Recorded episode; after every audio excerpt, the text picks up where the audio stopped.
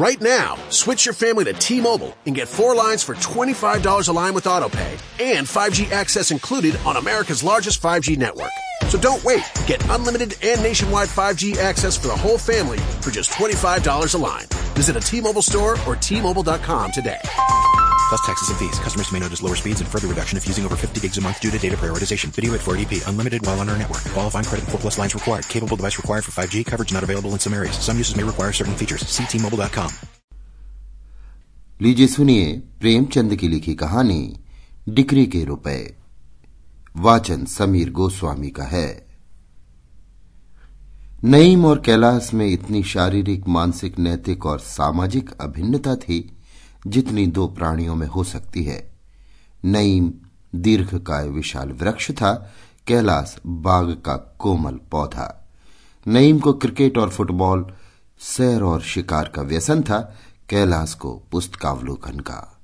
नईम एक विनोदशील वाक चतुर निर्द्वंद हास्य प्रिय विलासी युवक था। उसे कल की चिंता कभी न सताती थी। विद्यालय उसके लिए क्रीड़ा का स्थान था और कभी कभी बेंच पर खड़े होने का। इसके प्रतिकूल कैलाश एक एकांत प्रिय आलसी, व्यायाम से कोसों भागने वाला आमोद प्रमोद से दूर रहने वाला, चिंताशील, आदर्शवादी जीव था। वो भविष्य की कल्पनाओं से विकल रहता था। नईम एक सुख संपन्न उच्च पदाधिकारी पिता का एकमात्र पुत्र था। कैलाश एक साधारण व्यवसायी के कई पुत्रों में से एक। उसे पुस्तकों के लिए काफ़ी धन न मिलता था। मांग जाँच कर काम निकाला करता था। एक के लिए जीवन आनंद का स्वप्न था और दूसरे के लिए विपत्तियों का बोझ। पर इतनी विषमताओं के होते हुए भी उन दोनों में घनिष्ठ मैत्री और निस्वार्थ विशुद्ध प्रेम था। कैलाश मर जाता पर नईम का अनुग्रह पात्र न बनता और नईम मर जाता पर कैलाश से बेअद भी न करता। नईम की खातिर से कैलाश कभी कभी स्वच्छ निर्मल वायु का सुख उठा लिया करता। कैलाश की खातिर से नईम भी कभी कभी भविष्य के स्वप्न देख लिया करता था। नईम के लिए राज्य पद का द्वार खुला हुआ था। भविष्य कोई अपार सागर न था। कैलाश को अपने हाथों कुआँ खोदकर पानी पीना था। भविष्य एक भीषण संग्राम था, जिसके स्मरण मात्र से उसका चित्त अशांत हो उठता था। कॉलेज से निकलने के बाद नईम को शासन विभाग में एक उच्च पद प्राप्त हो गया। यद्यपि वो तीसरी श्रेणी में पास हुआ था। कैलाश प्रथम श्रेणी में पास हुआ था, किंतु उसे बरसों एड़ियाँ रगड़ने, खाक छानने और कुएँ झांकने पर भी कोई काम न मिला। यहाँ तक कि विवश होकर उसे अपनी कलम का आश्रय लेना पड़ा। उसने एक समाचार पत्र निकाला। एक ने राज्य अधिकार का रास्ता लिया, जिसका लक्ष्य धन था, और दूसरे ने सेवा मार्ग का सहारा लिया जिसका परिणाम ख्याति और कष्ट और कभी कभी कारागार होता है। नईम को उसके दफ्तर के बाहर कोई न जानता था, किंतु वो बंगले में रहता, हवा गाड़ी पर हवा खाता, थिएटर देखता और गर्मियों में नैनीताल की सैर करता था। कैलाश को सारा संसार जानता था, पर उसके रहने का मकान कच्चा था। सवारी के लिए अपने पाँव, बच्चों के लिए दूध भी मुश्किल से मिलता। साग भाजी में काट कपट करना पड़ता था। नईम के लिए सबसे बड़े सौभाग्य की बात यह थी कि उसके केवल एक पुत्र था, पर कैलाश के लिए सबसे बड़ी दुर्भाग्य की बात उसकी संतान वृद्धि थी, जो उसे पनपने न देती थी। दोनों मित्रों में पत्र व्यवहार होता रहता था। कभी कभी दोनों में मुलाकात भी हो जाती थी। नईम कहता था, यार, तुम ही मज़े में हो। देश और जाति की कुछ सेवा तो कर रहे हो। यहाँ तो पेट पूजा के सिवा और किसी के काम के ना हुए। पर यह पेट पूजा उसने कई दिनों की कठिन तपस्या से हृदयंगम कर पाई थी और उसके प्रयोग के लिए अवसर ढूंढता रहता था। कैलाश खूब समझता था कि ये केवल नईम की विनयशीलता है। ये मेरी कुदशा से दुखी होकर मुझे इस उपाय से सांत्वना देना चाहता है। इसलिए ये अपनी वास्तविक स्थिति को उससे छिपाने का विफल प्रयत्न किया करता था। विष्णुपुर की रियासत में हाहाकार मचा हुआ था। रियासत का मैनेजर अपने बंगले में ठीक दोपहर के समय सैकड़ों आदमियों के सामने कत्ल कर दिया गया था। यद्यपि खूनी भाग गया था, पर अधिकारियों को संदेह था कि कुंवर साहब की दुष्प्रेरणा से ही ये हत्याभिनय हुआ है। कुंवर साहब अभी बालिग न हुए थे। रियासत का प्रबंध कोर्ट ऑफ़ वार्ड द्वारा होता था। मैनेजर पर कुंवर साहब की देखरेख का भार भी था। विलास प्रिय कुंवर को मैनेजर का हस्तक्षेप बहुत ही बुरा मालूम होता था। दोनों में बरसों से मनमुटाव था। यहाँ तक कि कई बार प्रत्यक्ष कटु वाक्यों की नौबत भी आ पहुँची थी। अतएव कुंवर साहब पर संदेह होना स्वाभाविक ही था। इस घटना का अनुसंधान करने के लिए ज़िले के हाकिम ने मिर्ज़ा नईम को नियुक्त किया। किसी पुलिस कर्मचारी द्वारा तहकीकात कराने में कुंवर साहब के अपमान का भय था। नईम को अपने भाग्य निर्माण का स्वर्ण सुयोग प्राप्त हुआ। वो न त्यागी था, न ज्ञानी।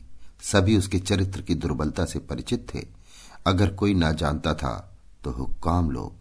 कुंवर साहब ने मुँह मांगी मुराद पाई।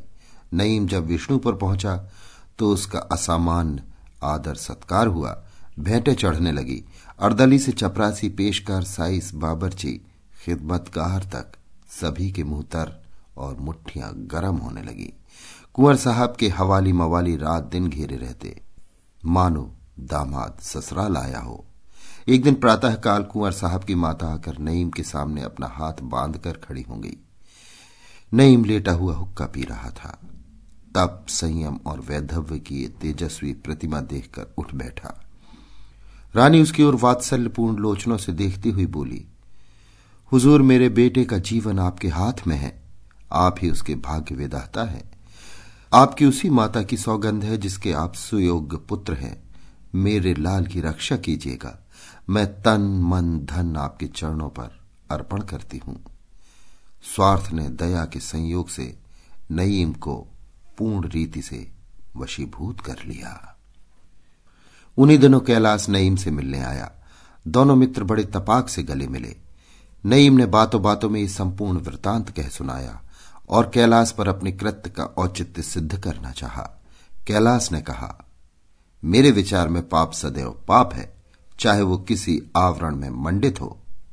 नईम, और मेरा विचार है कि अगर गुनाह से किसी की जान बचती हो तो वो एहन सबाब है। कुंवर साहब अभी नौजवान आदमी हैं, बहुत ही होनार बुद्धिमान, उदार और सहृदय हैं। आप उनसे मिले तो खुश हो जाएँ। उनका स्वभाव अत्यंत विनम्र है। मैनेजर, जो यथार्थ में दुष्ट प्रकृति का मनुष्य था, बरबस कुंवर साहब को दिख किया करता था। यहाँ तक कि एक मोटर कार के लिए रुपए न स्वीकार किए, न सिफारिश की। मैं ये नहीं कहता कि कुंवर साहब का ये कार्य स्तुत्य है, लेकिन बहस ये है कि उनको अपराधी सिद्ध करके उन्हें काले पानी की हवा खिलाई जाए या निरपराध सिद्ध करके उनकी प्राण रक्षा की जाए। और भाई तुमसे तो कोई पर्दा नहीं है। पूरे बीस हज़ार रुपए की थैली है।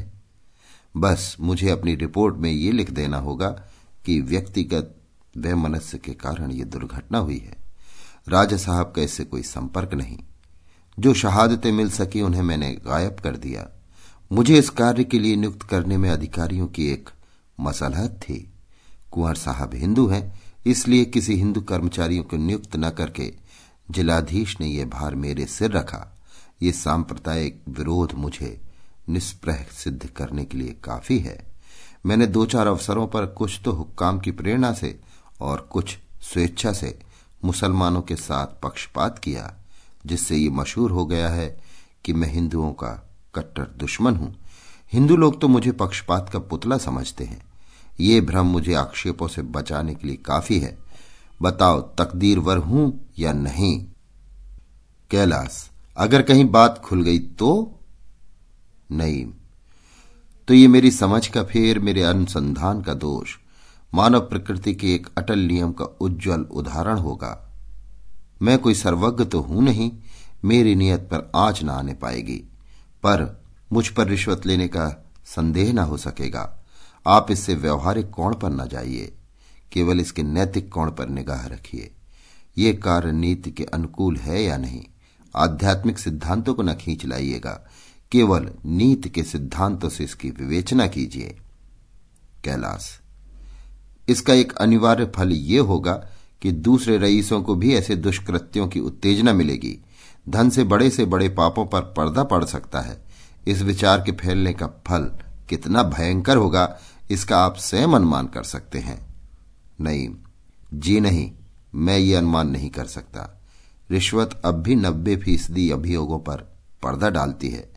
फिर भी पाप का भय प्रत्येक हृदय में है। दोनों मित्रों में देर तक इस विषय पर तर्क वितर्क होता रहा। लेकिन कैलाश का न्याय विचार नईम के हास और व्यंग से पेश न पा सका। विष्णुपुर के हत्याकांड पर समाचार पत्रों में आलोचना होने लगी। सभी पत्र एक स्वर से राय साहब को ही लांछित करते और गवर्नमेंट को राजा साहब से अनुचित पक्षपात करने का दोष लगाते थे। लेकिन इसके साथ ये भी लिख देते थे कि अभी ये अभियोग विचाराधीन है, इसलिए इस पर टीका नहीं की जा सकती। मिर्ज़ा नईम ने अपनी खोज को सत्य का रूप देने के लिए पूरा एक महीना व्यतीत किया। जब उनकी रिपोर्ट प्रकाशित हुई तो राजनीतिक क्षेत्र में विप्लव मच गया। जनता के संदेह की पुष्टि हो गई। कैलाश के सामने अभी एक जटिल समस्या उपस्थित हुई। अभी तक उसने इस विषय पर एकमात्र मौन धारण कर रखा था। वो ये निश्चय न कर सकता था कि क्या लिखूं। गवर्नमेंट का पक्ष लेना अपनी अंतरात्मा को पद दलित करना था। आत्म स्वातंत्र का बलिदान करना था। पर मौन रहना और भी अपमानजनक था।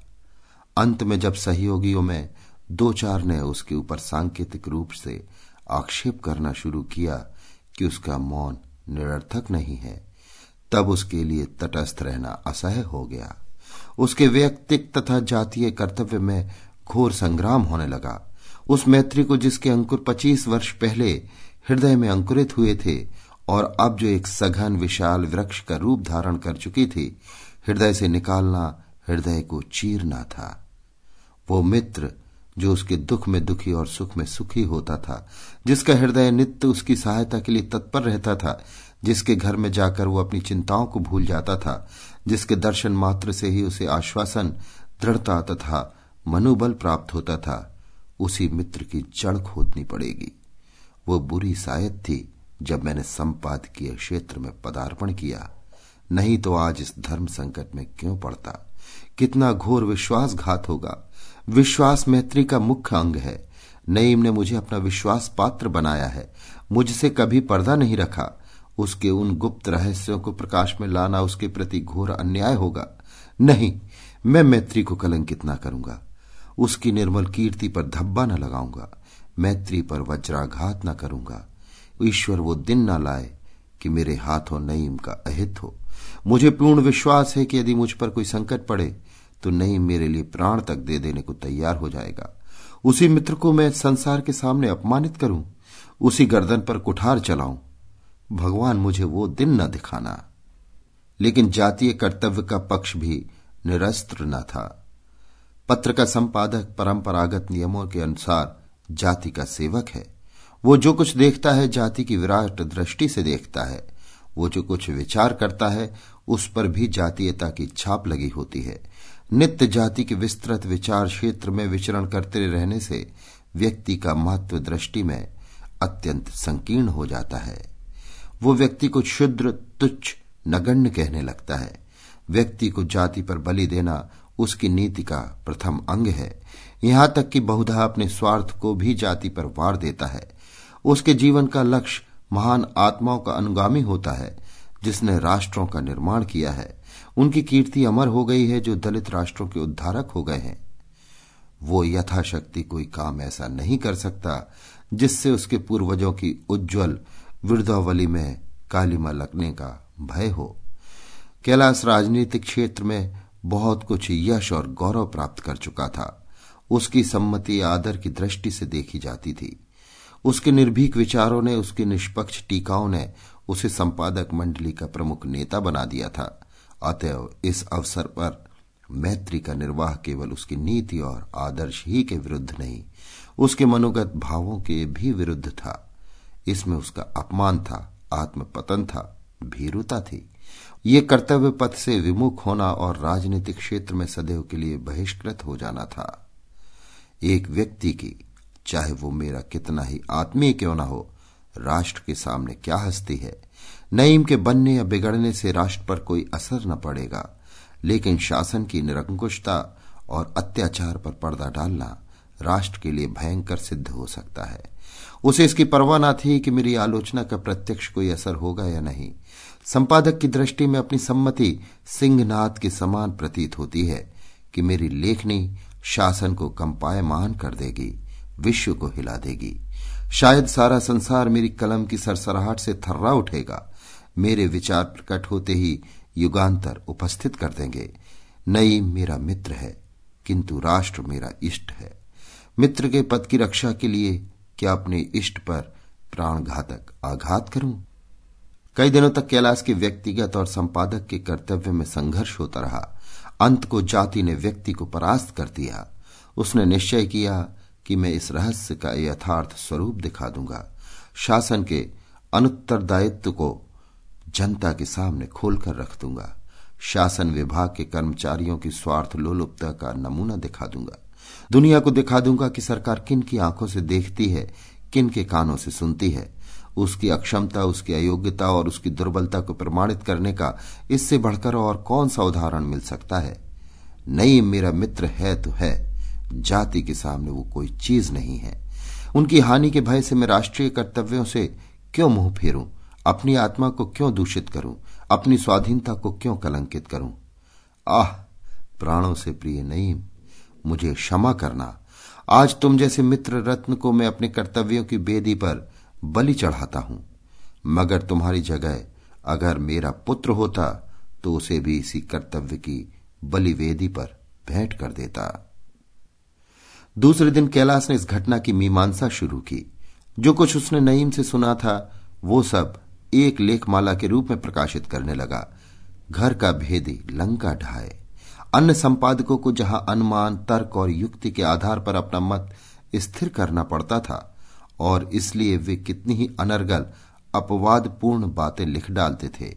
वहाँ कैलाश की टिप्पणियाँ प्रत्यक्ष प्रमाणों से युक्त होती थी। वो पते पते की बातें कहता था और उस निर्भीकता के साथ जो दिव्य अनुभव का निर्देश करती थी। उसके लेखों में विस्तार कम पर सार अधिक होता था। उसने नईम को भी न छोड़ा। उसकी स्वार्थ लिप्सा का खूब खाका उड़ाया। यहाँ तक कि वो धन की संख्या भी लिख दी, जो इस कुत्सित व्यापार पर पर्दा डालने के लिए उसे दी गई थी। सबसे मज़े की बात यह थी कि उसने नईम से एक राष्ट्रीय गुप्तचर की मुलाकात का भी उल्लेख किया, जिसने नईम को रुपए लेते हुए देखा था। अंत में गवर्नमेंट को भी चैलेंज दिया कि जो उसमें साहस हो तो मेरे प्रमाणों को झूठा साबित कर दे। इतना ही नहीं, उसने वो वार्तालाप भी अक्षरशाह प्रकाशित कर दिया, जो उसके और नईम के बीच हुआ था। रानी का नईम के पास आना, उसके पैरों पर गिरना, कुंवर साहब का नईम के पास नाना प्रकार के तोहफे लेकर आना, इन सभी प्रसंगों ने उसके लेखों में एक जासूसी उपन्यास का मज़ा पैदा कर दिया। इन लेखों ने राजनीतिक क्षेत्र में हलचल मचा दी। पत्र संपादकों को अधिकारियों पर निशाने लगाने के ऐसे अवसर बड़े सौभाग्य से मिलते हैं। जगह जगह शासन की इस करतूत की निंदा करने के लिए सभाएँ होने लगी। कई सदस्यों ने व्यवस्थापक सभा में इस विषय पर प्रश्न करने की घोषणा की। शासकों को कभी ऐसी मुँह की न खानी पड़ी थी। आखिर उन्हें अपनी मान रक्षा के लिए इसके सिवा और कोई उपाय न सूझा कि वे मिर्ज़ा नईम को कैलाश पर मानहानि का अभियोग चलाने के लिए विवश करें। कैलाश पर इस्तगासा दायर हुआ। मिर्ज़ा नईम की ओर से सरकार पैरवी करती थी। कैलाश स्वयं अपनी पैरवी कर रहा था। न्याय के प्रमुख संरक्षकों, वकील बैरिस्टरों ने किसी अज्ञात कारण से उसकी पैरवी करना अस्वीकार किया। न्यायाधीश को हारकर कैलाश को कानून की सनद न रखते हुए भी अपने मुकदमे की पैरवी करने की आज्ञा देनी पड़ी। महीनों अभियोग चलता रहा। जनता में सनसनी फैल गई। रोज हज़ारों आदमी अदालत में एकत्र होते थे। बाजारों में अभियोग की रिपोर्ट पढ़ने के लिए समाचार पत्रों की लूट होती थी। चतुर पाठक पढ़े हुए पत्रों से घड़ी रात जाते जाते दुगने पैसे खड़े कर लेते थे, क्योंकि उस समय तक पत्र विक्रेताओं के पास कोई पत्र न बचने पाता था। जिन बातों का ज्ञान पहले गिने गिनाए पत्र ग्राहकों को था, उन पर अब जनता की टिप्पणियाँ होने लगी। नईम की मिट्टी कभी इतनी खराब ना हुई थी।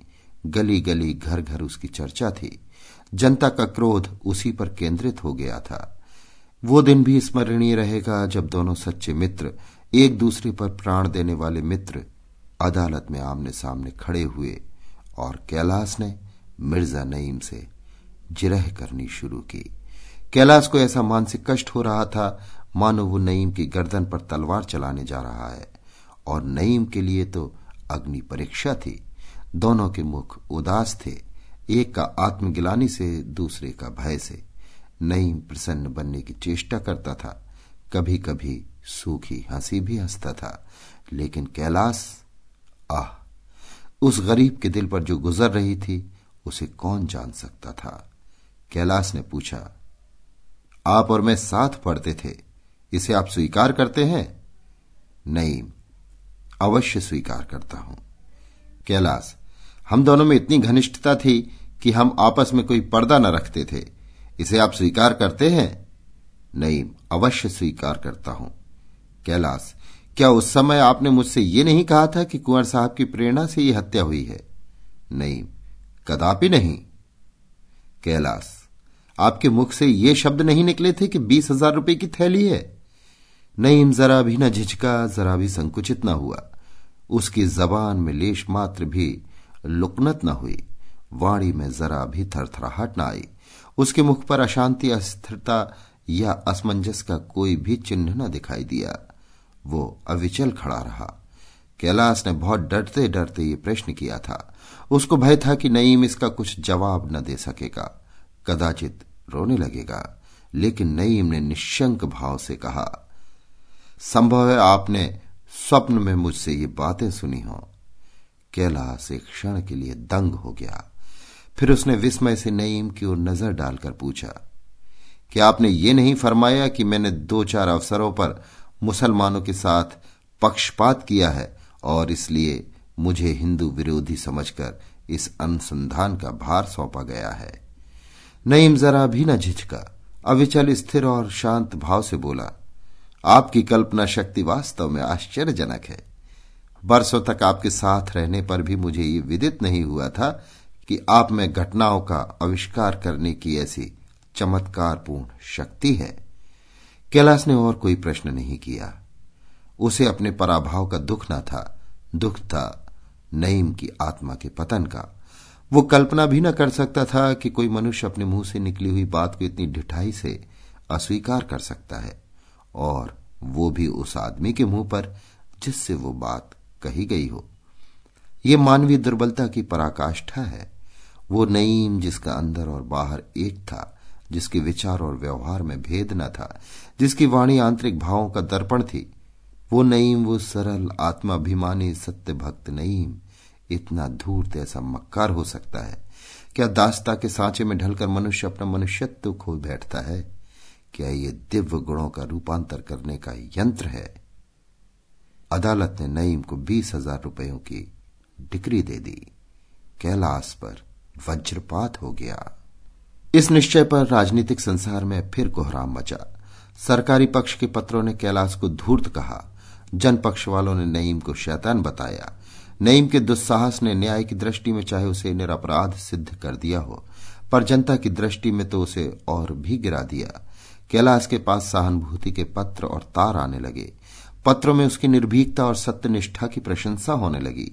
जगह जगह सभाएँ और जलसे हुए और न्यायालय के निश्चय पर असंतोष प्रकट किया गया। किंतु सूखे बादलों से पृथ्वी की तृप्ति तो नहीं होती। रुपए कहाँ से आवे? और वो भी एकदम से बीस हज़ार। आदर्श पालन का यही मूल है। राष्ट्र सेवा महँगा सौदा है। बीस हज़ार। इतने रुपए तो कैलाश ने शायद स्वप्न में भी न देखे हों। और जब देने पड़ेंगे, कहाँ से देगा? इतने रुपए के सूद से ही वो जीविका की चिंता से मुक्त हो सकता था।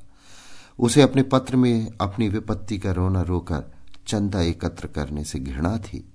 मैंने अपने ग्राहकों की अनुमति लेकर इस शेर से मोर्चा नहीं लिया था।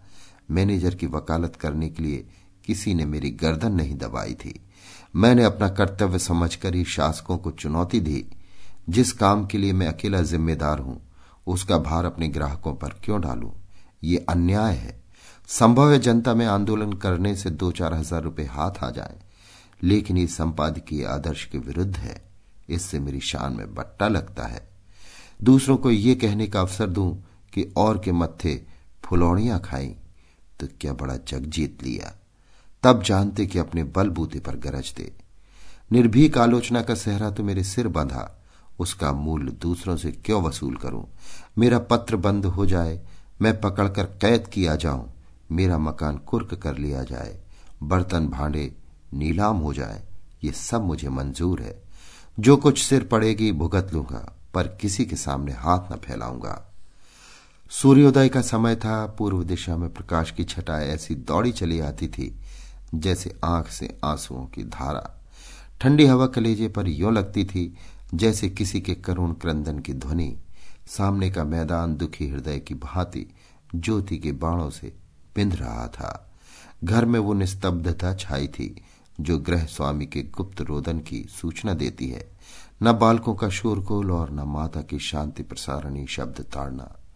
जब दीपक बुझ रहा हो तो घर में प्रकाश कहाँ से आए? ये आशा का प्रभाव नहीं, शोक का प्रभाव था, क्योंकि आज ही कुरकमीन कैलाश की संपत्ति को नीलाम करने के लिए आने वाला था। उसने अंतर्वेदना से विकल होकर कहा, आह, आज मेरे सार्वजनिक जीवन का अंत हो जाएगा। जिस भवन का निर्माण करने में अपने जीवन के 25 वर्ष लगा दिए, वो आज नष्ट भ्रष्ट हो जाएगा। पत्र की गर्दन पर छुरी फिर जाएगी। मेरे पैरों में उपहास और अपमान की बेड़ियाँ पड़ जाएँगी। मुख में कालिमा लग जाएगी। ये शांति कुटीर उजड़ जाएगा। ये शोकाकुल परिवार किसी मुरझाए हुए फूल की पंखुड़ियों की भांति बिखर जाएगा। संसार में उसके लिए कहीं आश्रय नहीं है। जनता की स्मृति चिरस्थायी नहीं होती। अल्पकाल में मेरी सेवाएँ विस्मृति के अंधकार में लीन हो जाएँगी। किसी को मेरी सुध भी न रहेगी। कोई मेरी विपत्ति पर आँसू बहाने वाला भी ना होगा। सहसा उसे याद आया कि आज के लिए अभी अग्रलेख लिखना है। आज अपने सुहृदय पाठकों को सूचना दूँ कि ये इस पत्र के जीवन का अंतिम दिवस है। उसे फिर आपकी सेवा में पहुँचाने का सौभाग्य न प्राप्त होगा। हमसे अनेक भूलें हुई होंगी। आज हम उनके लिए आपसे क्षमा मांगते हैं। आपने हमारे प्रति जो सहवेदना और सुहृदयता प्रकट की है, उसके लिए हम सदैव आपके कृतज्ञ रहेंगे। हमें किसी से कोई शिकायत नहीं है। हमें इस अकाल मृत्यु का दुख नहीं है, क्योंकि वो सौभाग्य उन्हीं को प्राप्त होता है, जो अपने कर्तव्य पथ पर अविचल रहते हैं। दुख यही है कि हम जाति के लिए इससे अधिक बलिदान करने में समर्थ न हुए। इस लेख को आदि से अंत तक सोचकर वो कुर्सी से उठा ही था कि किसी के पैरों की आहट मालूम हुई। गर्दन उठाकर देखा तो मिर्ज़ा नईम था। वही हंसमुख चेहरा, वही मृदु मुस्कान, वही क्रीणामय नेत्र आते ही कैलाश के गले से लिपट गया। कैलाश ने गर्दन छुड़ाते हुए कहा, क्या मेरे घाव पर नमक छिड़कने, मेरी लाश को ठुकराने आए हो? नईम ने उसकी गर्दन को और ज़ोर से दबाकर कहा, और क्या? मोहब्बत के यही तो मज़े हैं। कैलाश, मुझसे दिल लगी ना करो, भरा बैठा हूँ, मार बैठूँगा। नईम की आँखें सजल हो गई। बोला आ जालिम, मैं तेरी जबान से यही कटु वाक्य सुनने के लिए तो विकल हो रहा था। जितना चाहो कोसो खूब गालियाँ दो। मुझे इसमें मधुर संगीत का आनंद आ रहा है। कैलाश, और अभी जब अदालत का कुर्क अमीन मेरा घर बार नीलाम करने आएगा तो क्या होगा? बोलो, अपनी जान बचाकर तो अलग हो गए। नहीं, हम दोनों मिलकर खूब तालियाँ बजाएँगे और उसे बंदर की तरह नचाएँगे। कैलाश तुम अब पिटोगे मेरे हाथों से जालिम। तुझे मेरे बच्चों पर भी दया ना आई? नहीं। तुम भी चले मुझी से ज़ोर आजमाने। कोई समय था जब बाजी तुम्हारे हाथ रहती थी। अब मेरी बारी है। तुमने मौका महल तो देखा नहीं, मुझ पर बिल पड़े। कैलाश, सरासर सत्य की उपेक्षा करना मेरे सिद्धांत के विरुद्ध था। नहीं, और सत्य का गला घोटना मेरे सिद्धांत के अनुकूल। कैलाश, अभी एक पूरा परिवार तुम्हारे गले मढ़ दूँगा। तो अपनी किस्मत को रोगे। देखने में तुम्हारा आधा भी नहीं हूँ, लेकिन संतानोत्पत्ति में तुम जैसे तीन पर भारी हूँ। पूरे सात हैं, कम ना बेश।